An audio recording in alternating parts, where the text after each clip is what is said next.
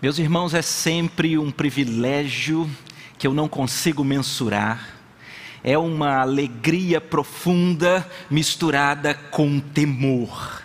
Assumir um púlpito de uma igreja tão preciosa em nome do Senhor Jesus. E eu, naturalmente, quero agradecer a Deus por essa oportunidade e quero agradecer a Deus, ao pastor Sávio, pelo convite, pela confiança e dizer aos irmãos que, com quanto tão intenso, que privilégio é. E eu, sem, sem elaborar muito na expressão, mas querendo compartilhar algo, me parece que Deus é muito bem-humorado.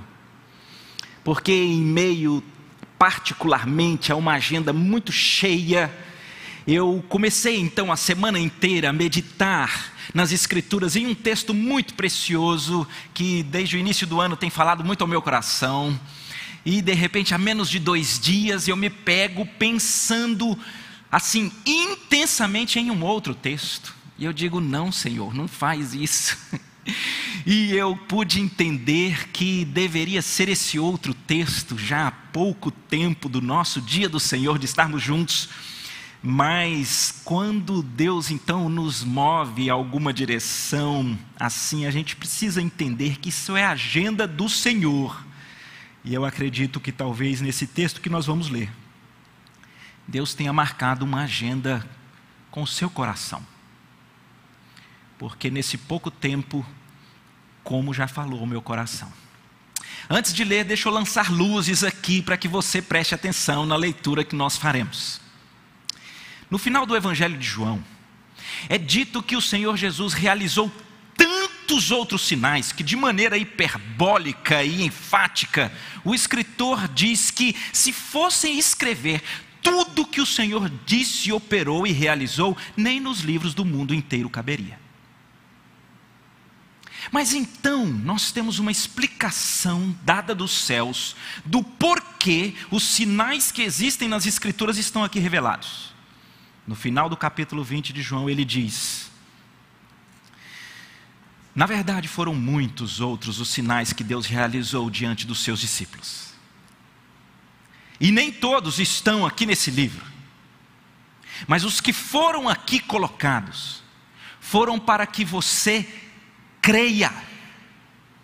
Creia que Jesus é o Cristo.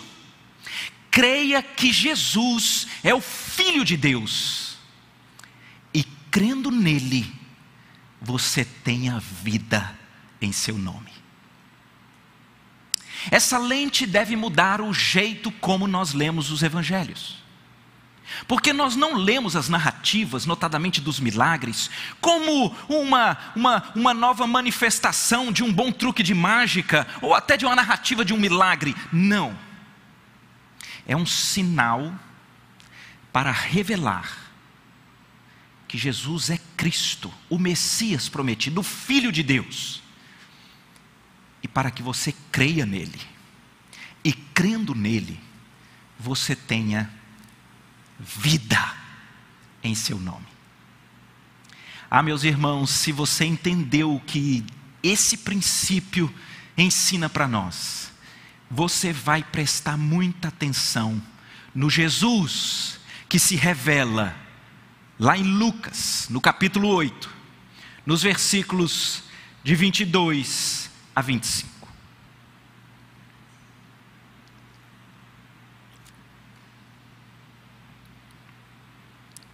Lucas 8, de 22 a 25. É um texto muito conhecido, é um dos grandes textos.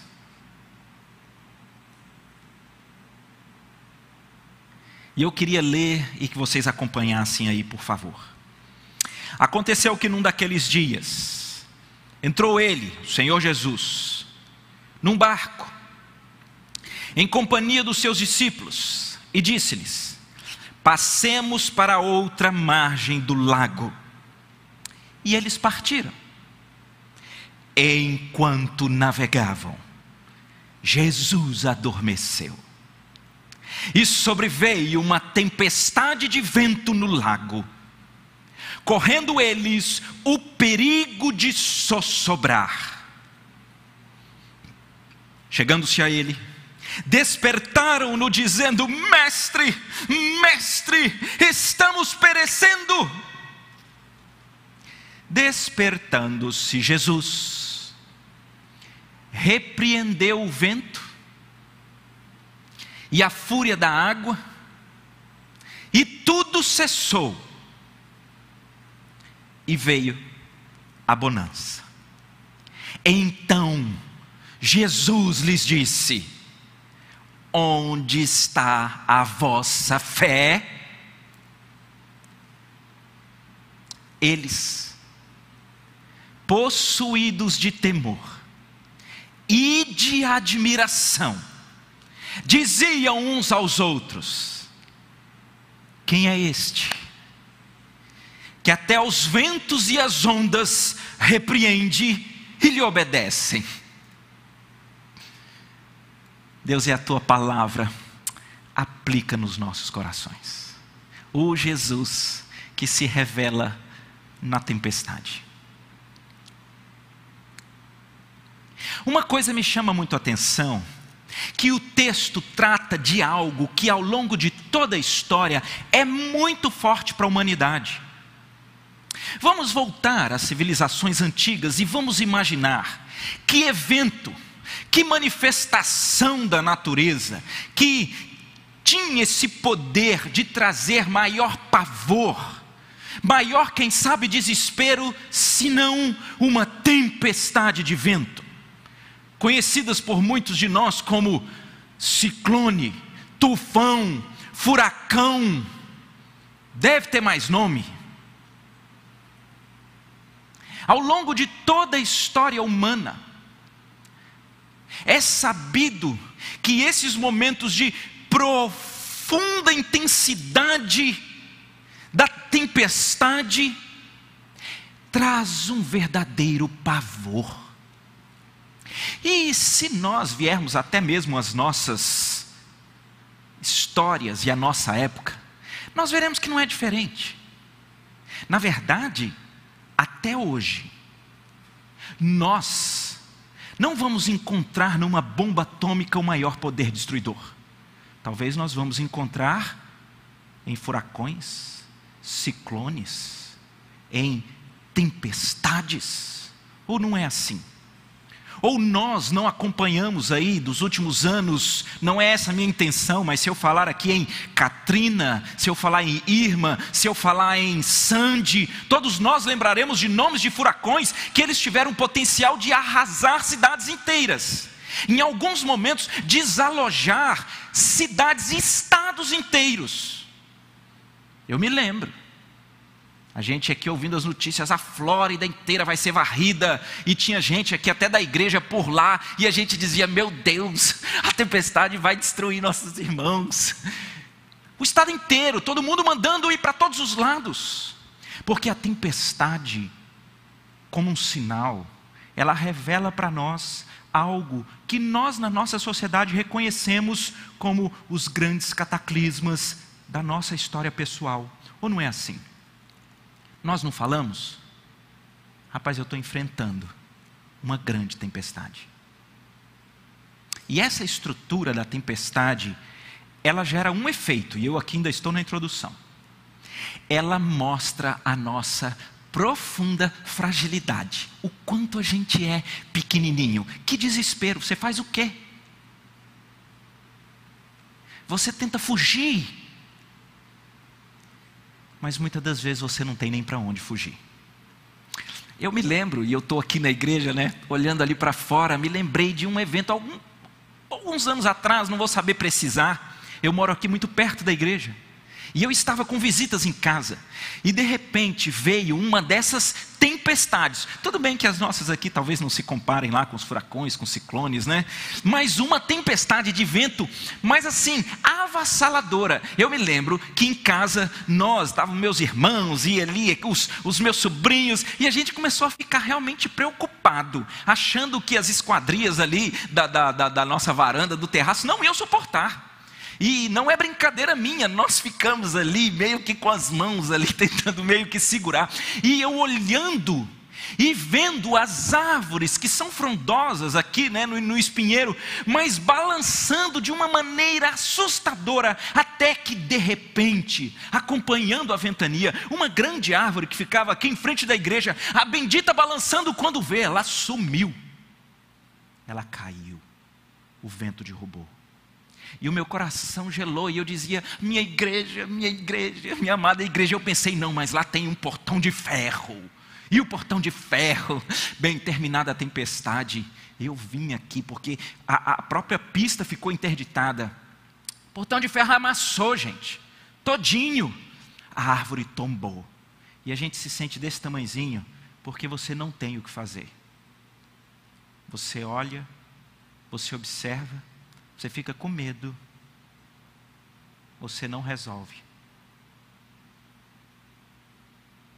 E parece que esse pano de fundo do que nós estamos estudando, e que nós, na nossa sociedade, não só identificamos como grandes cataclismas, mas nós entendemos que essa estrutura que nos fragiliza, que nós não conseguimos resolver, elas acontecem na nossa história. E somos nós que reconhecemos que em alguns momentos nós estamos no meio de uma tempestade talvez a gente reconheça que atualmente nós estamos no meio de uma baita tempestade. É nesse momento que eu queria conversar com vocês sobre a pessoa do Senhor Jesus. O Senhor Jesus que repreende, o Senhor Jesus que dorme, o Senhor Jesus perspicaz na sua pergunta e terminar com o admirável Senhor Jesus. O Senhor Jesus que repreende. O texto diz em dois momentos. Logo que ele acorda, você pode imaginar comigo a cena no auge daquele tumulto de uma tempestade de vento, e o texto deixa claro que a situação é periclitante, porque eles estão a ponto de sossobrar, de naufragar, então a situação é premente. Então Jesus repreende o vento e o mar fala: oh, shh. para e fez-se grande bonança. Uau! Uau! Quem é esse Senhor?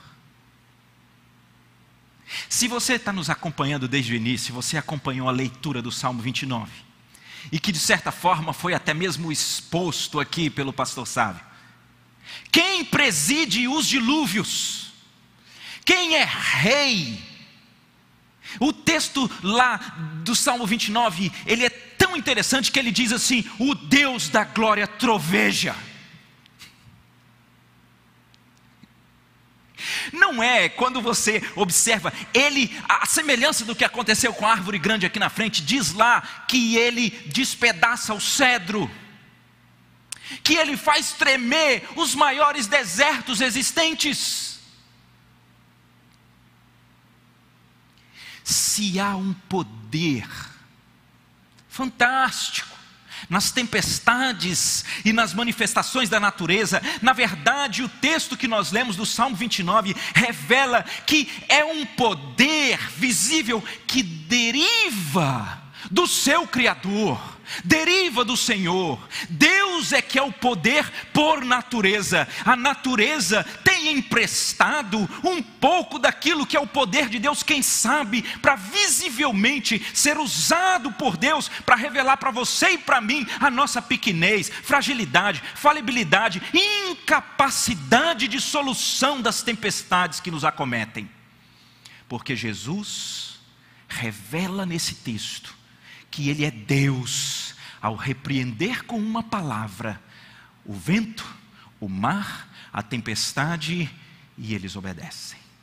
E os discípulos ao final dizem: Uau, quem é esse que repreende o mar e o vento? E eles obedecem. É o Senhor Queridos, esse é o Senhor que nós servimos, e o Senhor Jesus é Deus, e Ele se revela como quem tem poder sobre todas as coisas. É por isso que deixe-me lhe dizer uma coisa: quando o salmista diz, Eu olho para os montes, de onde que pode me vir o socorro? O meu socorro vem do Senhor que fez os céus e a terra. A nossa alma não encontrará guarida em abrigos antiaéreos, a nossa alma não encontrará guarida em estruturas é, muito bem constituídas, ela só tem proteção debaixo do cuidado do Deus Criador, do Deus soberano, do Deus que preside todas as coisas, Ele é Rei para sempre, como diz o final do Salmo 29. Você Está entendendo o sinal? É para você crer que Jesus é Deus, e é para que crendo nele, você tenha vida. É possível ter segurança quando tudo parece um caos, quando você sabe que a sua alma e o seu coração repousam nas mãos daquele que governa todas as coisas. Mas o nosso segundo ponto, conquanto o primeiro, ele seja encorajador, ele seja animador. É como se eu sentisse alguém dizendo: é isso que eu preciso ouvir, é isso que eu preciso relembrar. Eu preciso do Senhor aqui agora e repreendendo tudo isso que eu queria que não tivesse mas ao mesmo tempo, na mesma narrativa, nós aprendemos um segundo aspecto da revelação de Cristo para nós: é o Jesus que dorme. Não é curioso? Jesus chama os discípulos para atravessarem o lago, é Ele que chama. Ele entra naquele barco, Ora, se Ele é Deus e tem a eternidade nas mãos e conhece todas as coisas, Ele sabe de tudo. Então Ele vai dormir. Ele vai dormir para que a tempestade venha. E ele vai dormir deixando que a tempestade siga o seu curso e a sua intensidade. E ele vai dormir para que a tempestade vi, venha, siga o seu curso e que leve até o momento de uma premência de naufrágio. Parece que isso não cabe na nossa mente. Parece que isso não cabe no nosso coração. Parece que é incompatível. Na verdade, a gente analisa assim: pera, pera, pera, pera, pera. Se Deus preside sobre todas as coisas, então por que, que ele já no início não cessou, impediu essa tempestade? E talvez essa perplexidade eu não consiga esclarecer o seu coração, eu consigo constatar. A Bíblia nunca nos enganou, nunca. Na verdade, nós temos essa clareza de que as tempestades virão. É o jeito de Jesus trabalhar conosco. E parece que as tempestades não apenas vêm, como elas pioram. E parece que não apenas as tempestades vêm e elas pioram, como parece que não há solução. E a nossa nítida sensação em vários momentos é como se Deus estivesse distante, sem se importar, dormindo.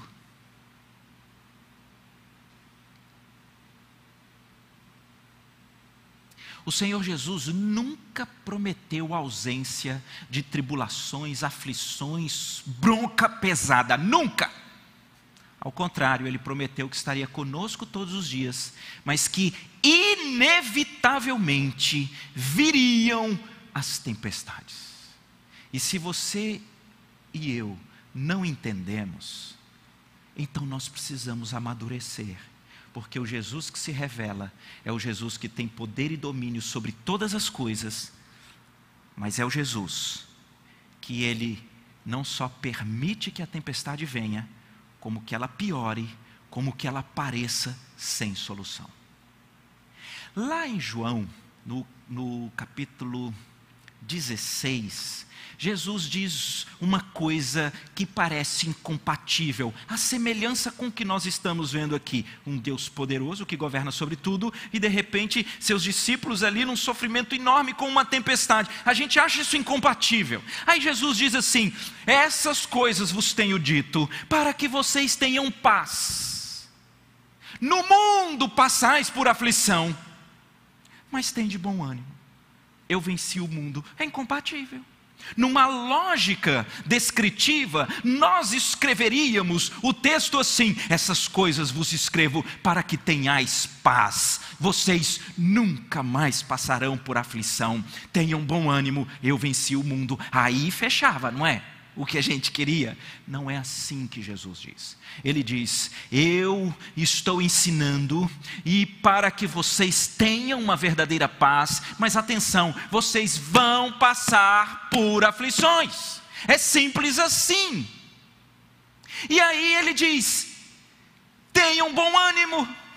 E você fala: Não é muito compatível no meu coração enfrentar as profundas provações, aflições, complicações e ter bom ânimo. E, e, e, Jesus, com isso, vai nos ensinando uma maturidade que nós precisamos. Ele diz: Eu venci o mundo. Eu venci o mundo, não é para um engano que talvez alguém queira trazer ao seu coração. Há um engano comum.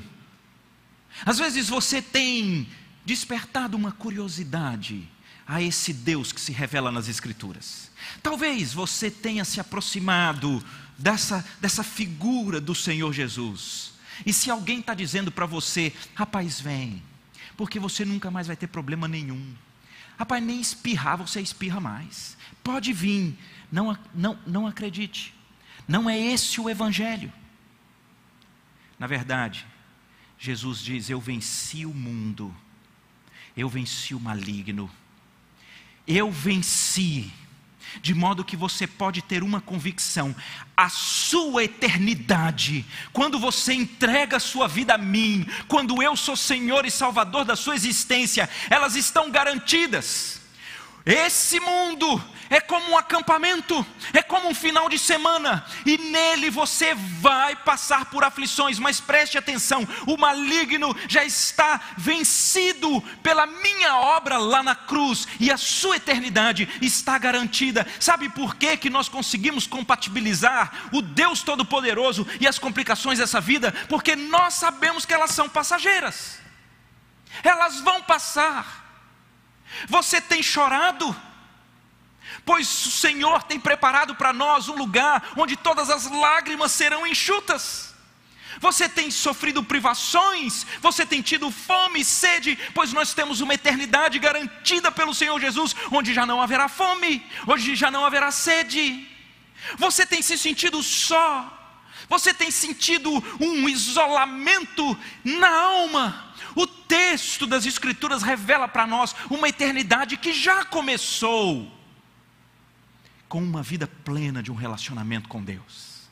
É por isso que nós podemos e devemos ter uma maturidade de entender que quando nós não entendemos o que está acontecendo, nós podemos entender Deus. Deixa eu tentar aqui dar alguns exemplos e ver se vocês conseguem entender o que eu quero dizer. Nós somos muito visíveis, não é verdade? Nós somos muito movidos por aquilo que a gente vê, que a gente lê, que a gente enxerga. Né? Não é à toa que quando nós resolvemos nos debruçar mais em más notícias, como aquilo tem um potencial de adoecer o coração, não é verdade? É verdade. E quando você entende que Deus preside todas as coisas, inclusive Ele está no governo, ainda que sejam as piores catástrofes. E Ele, ao final, tem sempre os seus propósitos que serão realizados. Serão realizados. Você é capaz de ter paz e bom ânimo, porque Cristo venceu o mundo e a eternidade sua está resolvida, ainda que você esteja passando por muitas aflições. Isso tem que ser possível. Eu quero chamar isso de um processo de um amadurecimento da fé em Jesus. É...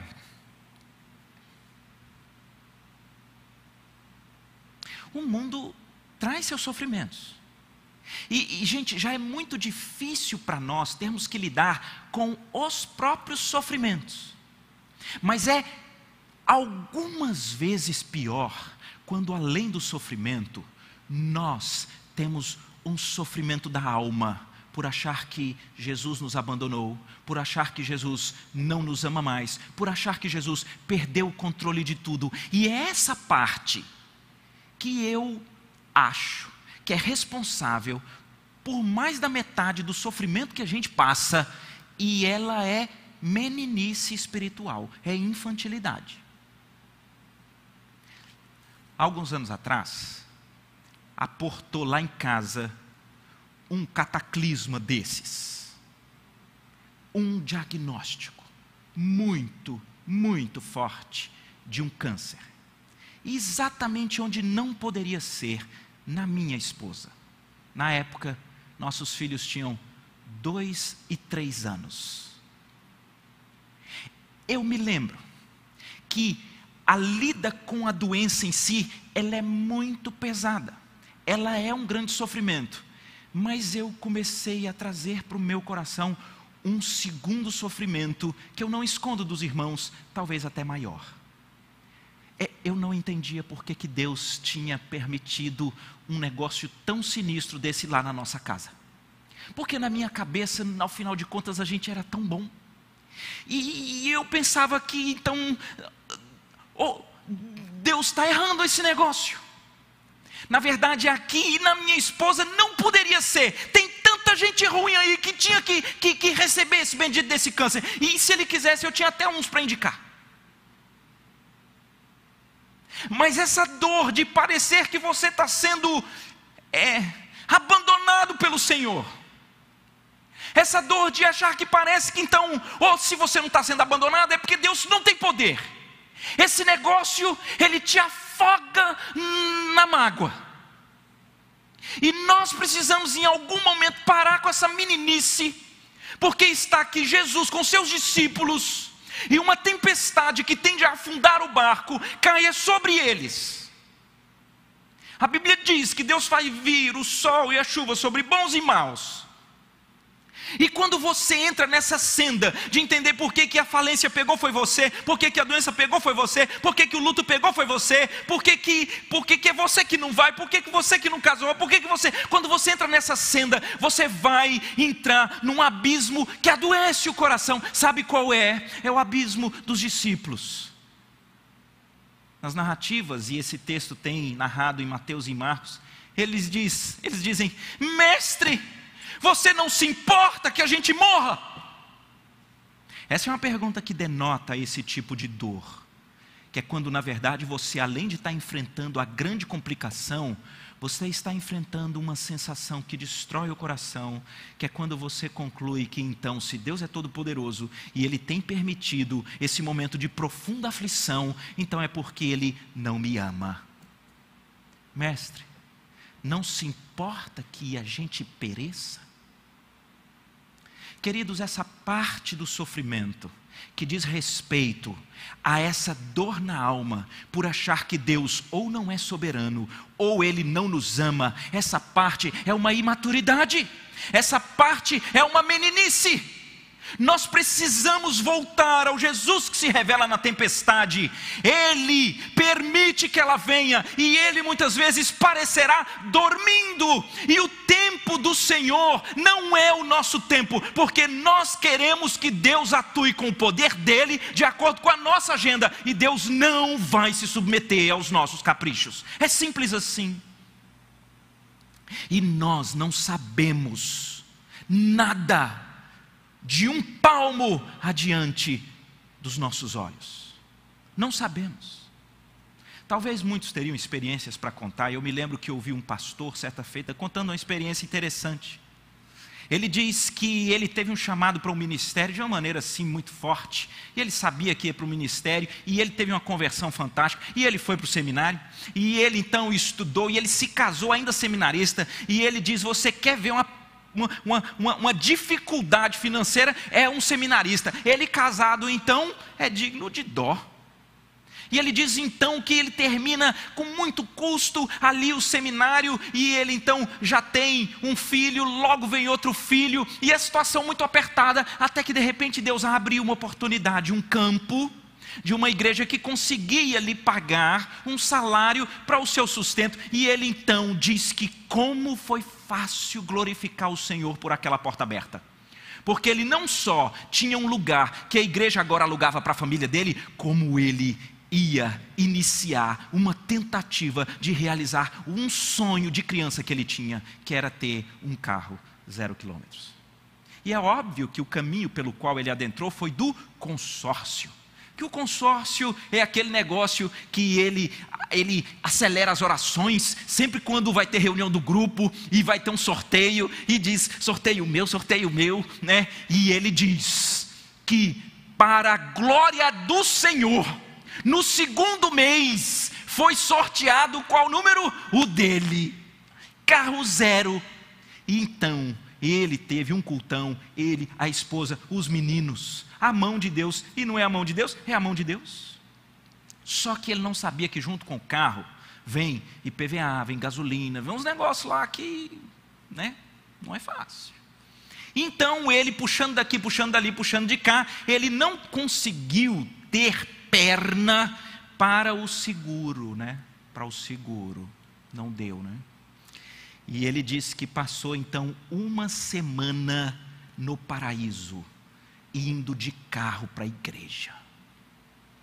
Ele disse que aquilo foi maravilhoso, até que um dia ele sai do gabinete e o carro já não está no pátio da igreja.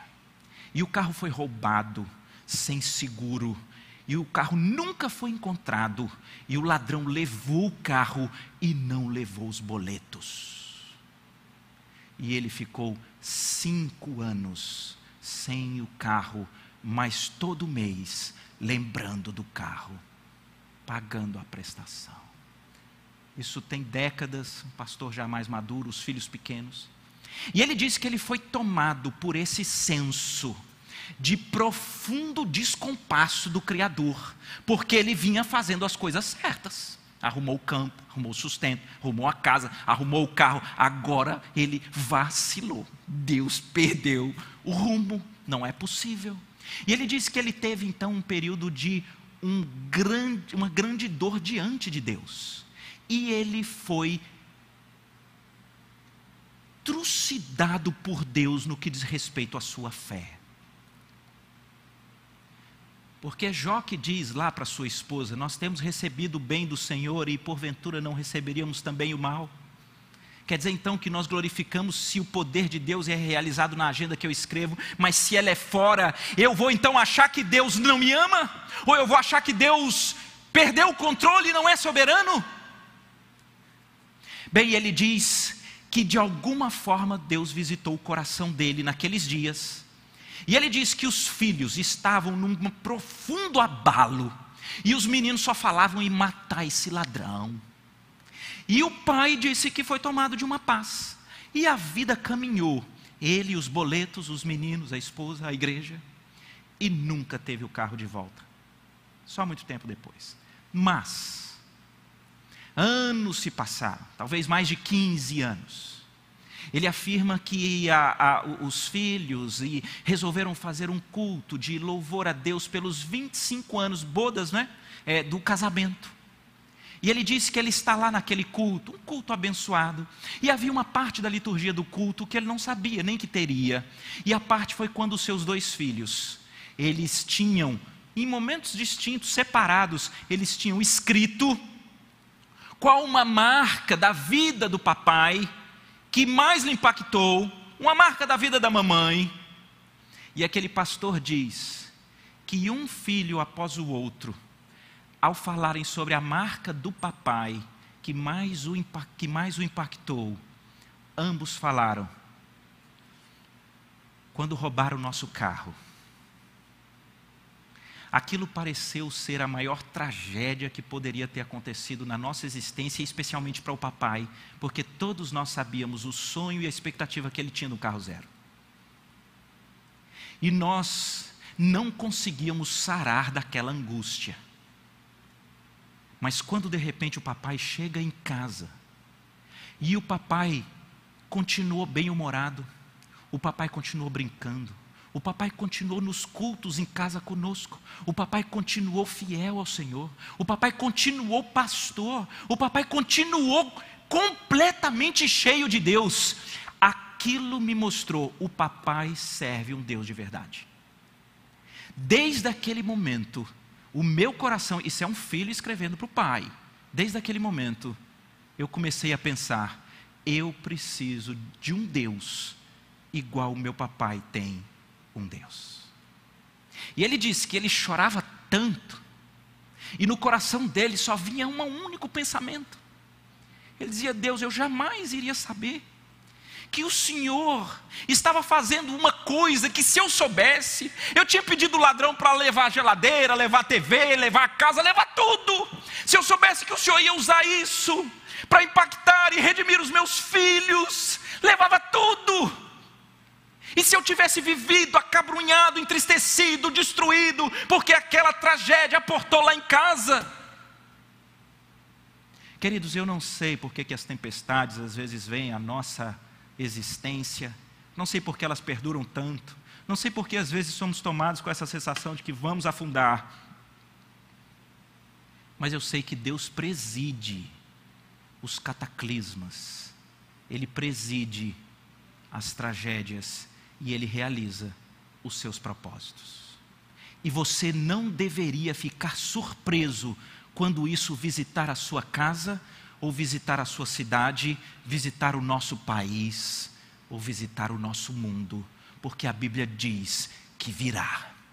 Agora, Deus está em todo esse tempo, em toda essa estrutura, realizando os seus propósitos. E eu rogo a Deus que você, no auge da sua dor, seja visitado, assim como aquele pastor, por um senso do poder e da soberania e do amor de Deus por você, para que a própria forma como você lida com as crises possa impactar o seu lar, possa impactar as pessoas que convivem com você, porque não há nada melhor do que nós passarmos por complicações, certo de que a nossa eternidade está resolvida por Deus e certo de que o Senhor Jesus já está conosco.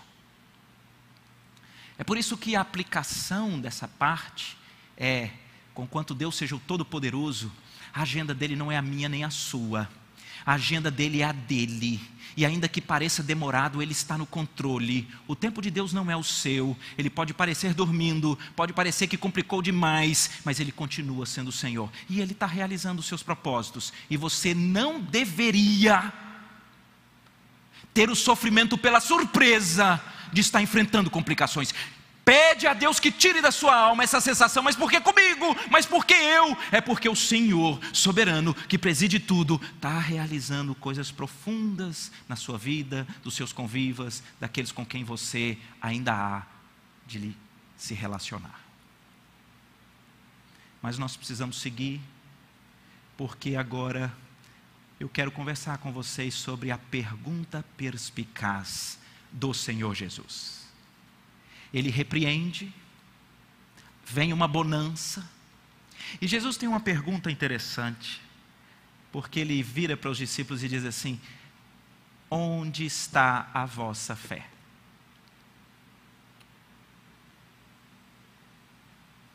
O pastor Martin Lloyd Jones, pregando nesse texto, foi citado por Timothy Keller ele diz: não é curiosa a pergunta? A, a, a pergunta é como quem está falando com pessoas que deveriam estar vivendo sob o controle da fé, mas por algum descompasso, porque eles têm a fé, eles estão vivendo sob o controle das circunstâncias. Eu vou falar de novo. Achei muito interessante a forma como a gente pode observar essa pergunta. é: aonde está a sua fé? Vocês são meus discípulos. Até aqui, gente, muita coisa maravilhosa já foi revelada. O Senhor Jesus já mostrou que Ele é Deus perdoando os pecados. Lembra daquele paralítico que desce sobre, que desce do telhado? Então Jesus perdoa pecados. E eles dizem: Mas quem é esse que os fariseus, né? Quem é esse que perdoa pecados? E então é, Jesus diz para que saibais que o Filho do Homem tem autoridade para perdoar pecados. Então ele cura o paralítico e ali ele mostra que ele é Deus. Jesus já mostrou que ele tem o poder sobre as forças malignas. Pessoas escravizadas pelo mal, por demônios, foram libertas pelo poder do Senhor Jesus. O Senhor Jesus já mostrou que ele tem o poder sobre as enfermidades. O Senhor Jesus já mostrou que ele tem poder sobre a própria morte. Nós estamos lendo qual capítulo? Lucas 8. Sabe o que, é que tem em Lucas 7? Lucas 7. Lucas 7 tem a cura dos, do servo do centurião, que Deus mandou com uma palavra apenas, e aquele servo foi curado, mas não é só isso. Sabe o que nós temos em Lucas 7? Jesus ressuscitando o filho da viúva de Naim. O caixão, o cortejo já chegando no cemitério. O Senhor Jesus já revelou que é Deus. Os discípulos sabem e Jesus olha para eles e diz: Ei, aonde está a vossa fé? Isso daqui é muito impactante, é muito forte. Isso daqui mexeu muito comigo. Porque o que eu penso é que Jesus está revelando para nós que parece que você viver os cataclismas sob a ótica da fé não é automático. Parece que o velho homem, sabe o velho homem, aquele que foi crucificado com Cristo na cruz, ele não tem domínio sobre nós.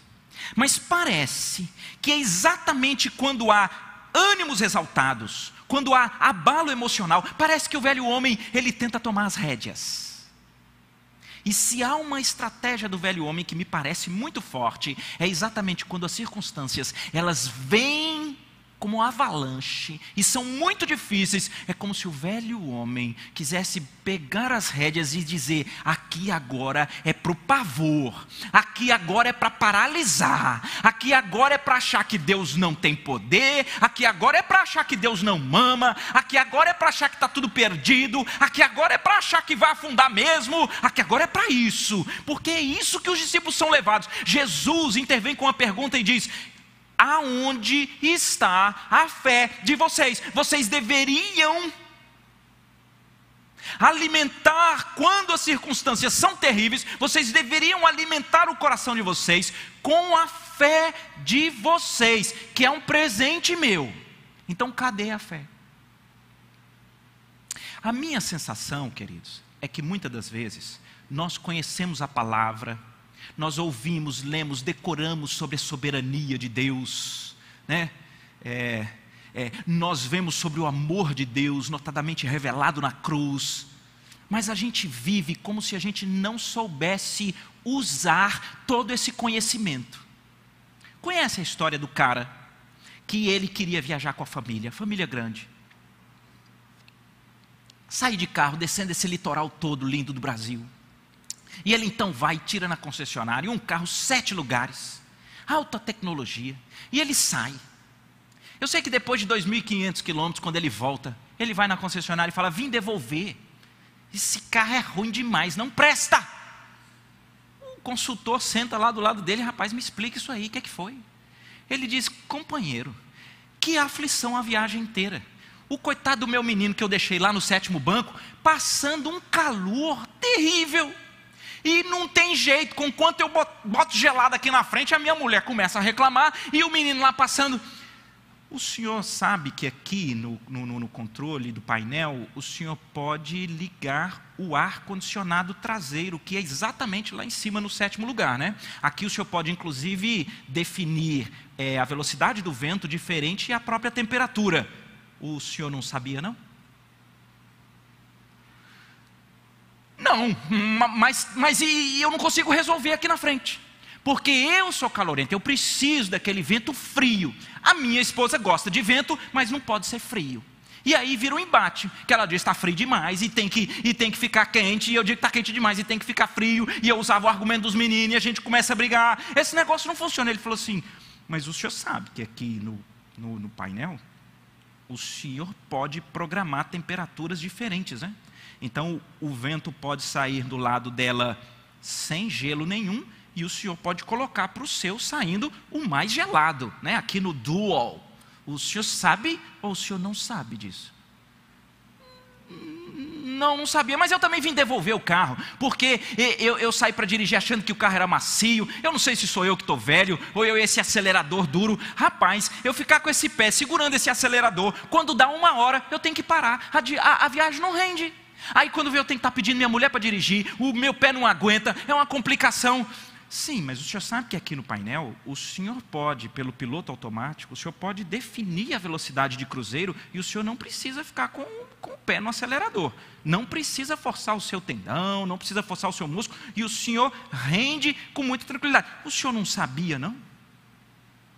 Não, eu, eu, eu não sabia não, mas também é, eu preciso trocar e a minha mulher tem que dirigir e eu vou para lá. E esse carro aqui, que é esse negócio elétrico, bom era com alavanca, a gente resolvia esse negócio. Agora tem um monte de botão e você aperta assim, ele sobe aqui, vai para lá. Rapaz, quando eu vou trocar, eu gosto do dele lá embaixo, lá atrás, com, com o assento baixado. A minha mulher gosta dele encostado no volante, subido, encostado. Aquela complicação, a gente gasta meia hora para arrumar. Ele falou, certo, mas o senhor sabe que aqui no painel o senhor pode configurar as posições. Uma vez o senhor configurando, o senhor só aperta. Número um é o senhor, o carro automaticamente vai ficar na posição. Ou se o senhor aperta número dois, ele automaticamente vai fazer. Faz questão, vou fazer para o senhor. Ele faz, o homem fica olhando. Então o consultor diz: O senhor não sabia, não? Não, eu não sabia, não. Mas também como é que a gente vai saber dessas coisas todas? Então ele abre um painel e ele diz: Está tudo aqui no manual. O Senhor, quando passa a ser Senhor e Salvador das nossas vidas, a Bíblia diz que Ele já nos deu todas as coisas que nos conduzem à vida e à piedade. A Bíblia chega a dizer que nós já estamos assentados com Cristo nas regiões celestiais. A Bíblia fala que o mesmo poder que ressuscitou Deus, de Cristo dentre os mortos, é o mesmo poder que opera em nós.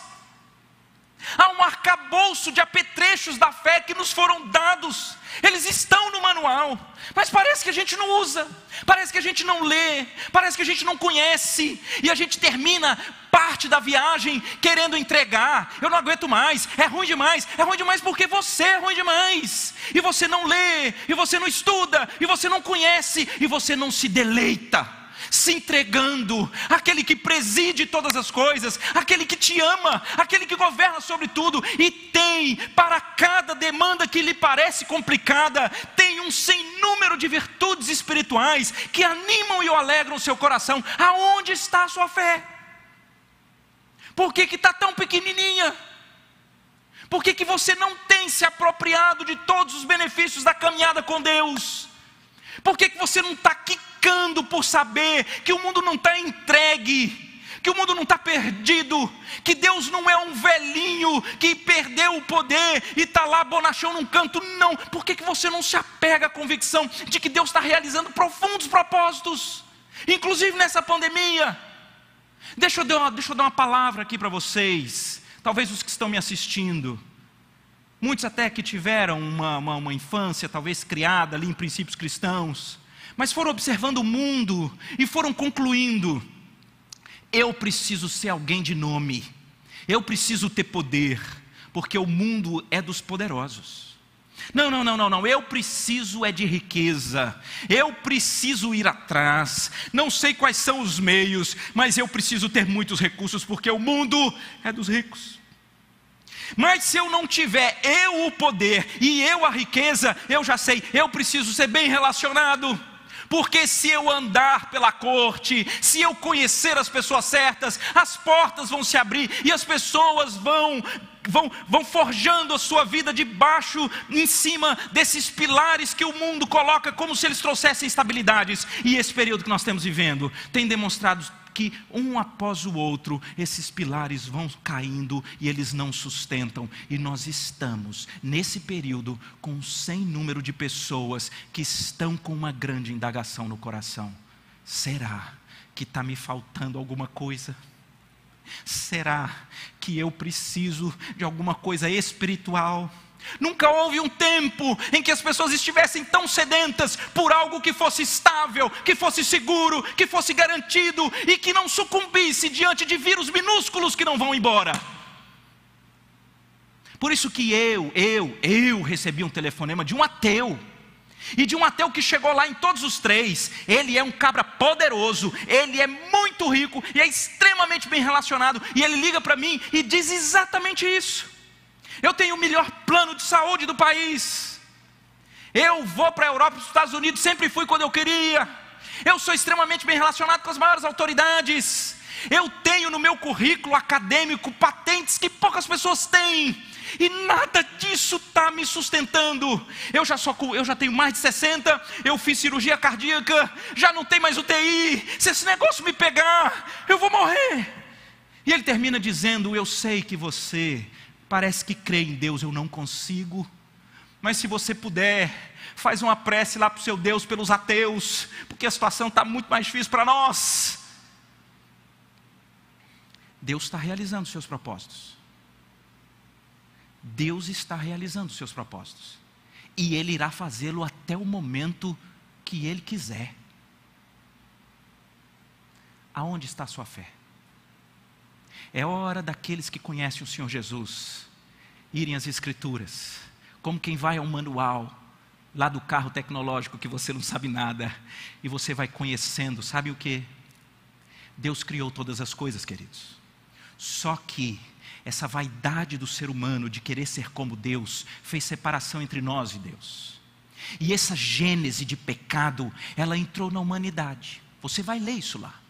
E isso faz com que todos nós, ao nascermos, já vemos com esse chip do orgulho. Todos nós queremos ser os protagonistas da história. Todos nós queremos mostrar que é pela força do nosso braço. Todos nós queremos ter um nome muito grande escrito nos anais da história. Todos nós queremos que a nossa biografia seja lida. Todos nós queremos deixar alguma coisa. Todos nós somos cheios de nós. Até que Deus demonstra que a gente não dá conta de nada. E normalmente, sabe como é que Ele vai demonstrar? No meio das tempestades. É por isso que te prepara se você ainda está aí, muito cheião de si, muito orgulhosão, muito achando que você é a última Coca-Cola do deserto, então Deus vai mandar artilharia pesada para cima de você se Ele te ama. Porque você precisa ir àquela condição de quem vai entendendo que sem o Senhor você está perdido. Então você vai ver o que, é que eu faço, o que, é que eu faço, não que eu vou fazer alguma coisa, eu preciso resolver, e você vai descobrir que você não consegue fazer nada para se reconciliar com Deus. Deus precisou olhar para a sua miséria, Deus precisou olhar para você que não consegue lidar com o invisível que domina, e Ele diz: Eu vou dar um jeito. Deus pega o seu filho, o seu único filho, em essência com ele divina, e diz: Filho, vai esvaziar. Você vai nessa forma humana eu não posso compactuar com tanta vaidade, tanta prepotência, tanta altivez, tanto orgulho, tanta inversão de valores. Eu não posso. Isso precisa ser condenado.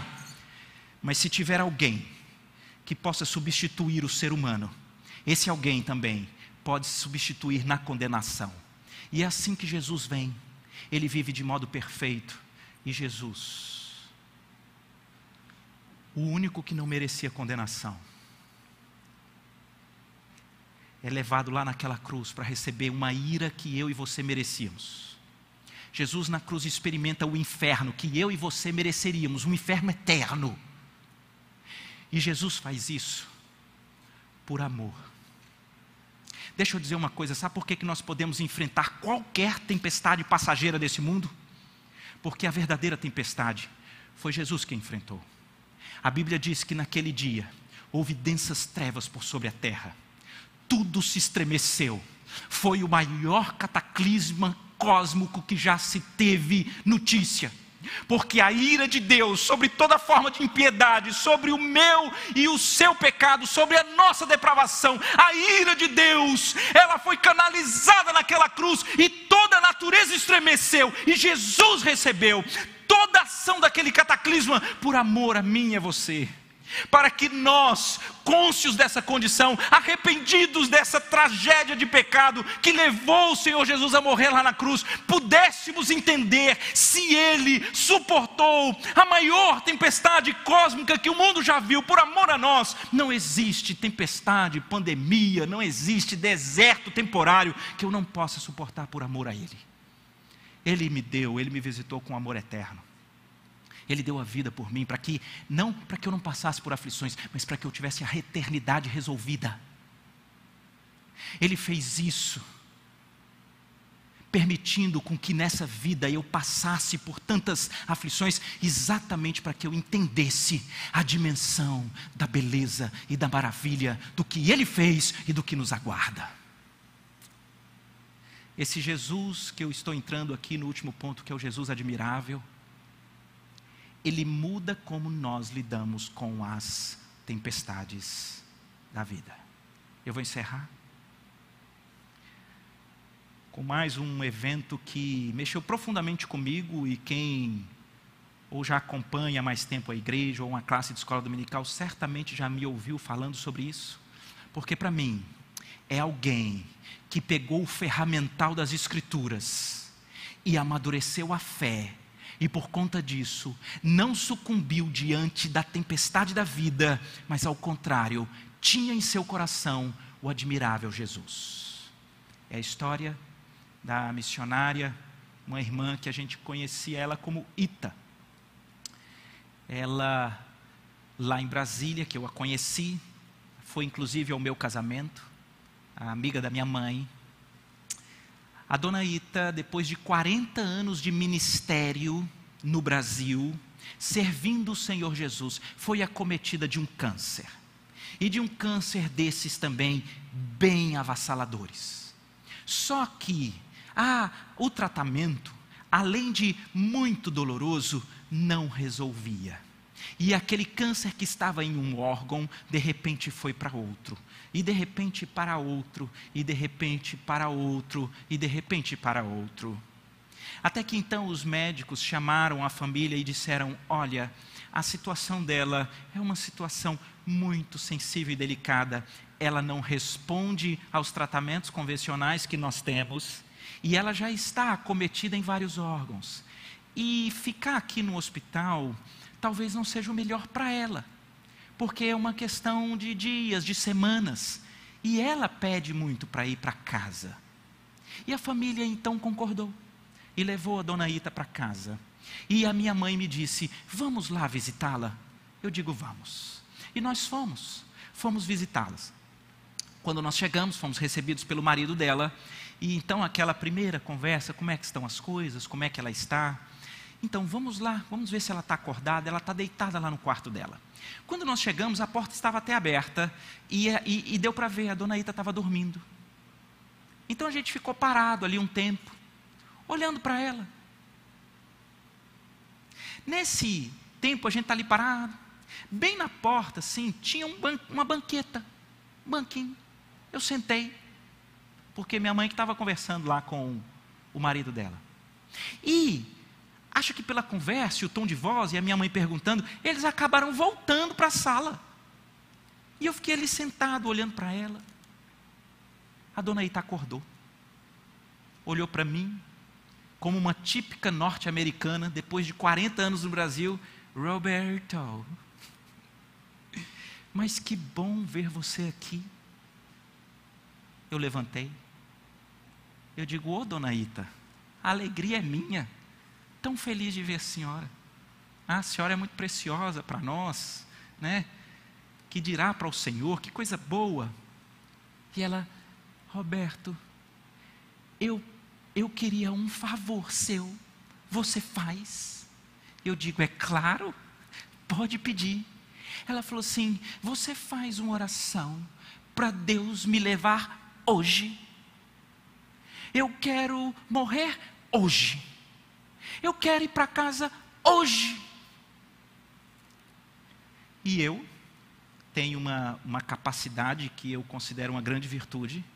Eu consigo ficar quieto e não fazer nada quando eu não sei o que fazer. Eu fiquei quieto, mudo, não fazia nada. Eu não sabia o que fazer, fiquei paralisado. eu digo: e agora? Enquanto eu estou quieto, passa ali um tempo, ela começa a falar. O Senhor Jesus me encontrou, eu era jovem, eu não tinha esperança, eu vivia perdida. Ele mudou a minha história, ele me atraiu a Ele de uma maneira tão fantástica, que Ele mudou as inclinações do meu coração, aquilo que eu gostava, e eu dediquei a minha vida a Ele. Foi Ele que me dirigiu para vir para o Brasil. Eu vim para cá, completei 40 anos servindo o meu Senhor, sempre foi maravilhoso em meio ao caos e complicações, o Senhor nunca me abandonou, e eu já entendi que eu já completei a minha carreira, eu já completei. E eu quero ir para casa, eu quero ficar com Ele, eu quero entrar na eternidade, só que eu estou querendo hoje. Vai, Roberto, ora para eu ir hoje.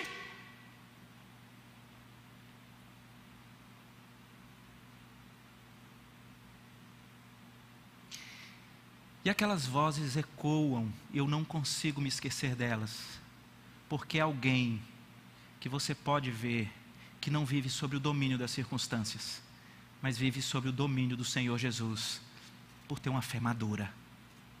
Uma fé madura. Só para que não paire aí curiosidades. Eu orei. Eu não consegui pedir a Deus para levá-la assim ali no dia. Eu eu dizia, Senhor, é tua serva, estou aqui impactado com ela, o Senhor conhece o coração dela, o Senhor tem a eternidade nas mãos, né? o Senhor sabe os desejos do coração, mas o Senhor tem a resposta certa, então age aí para a tua glória. Eu, né? É...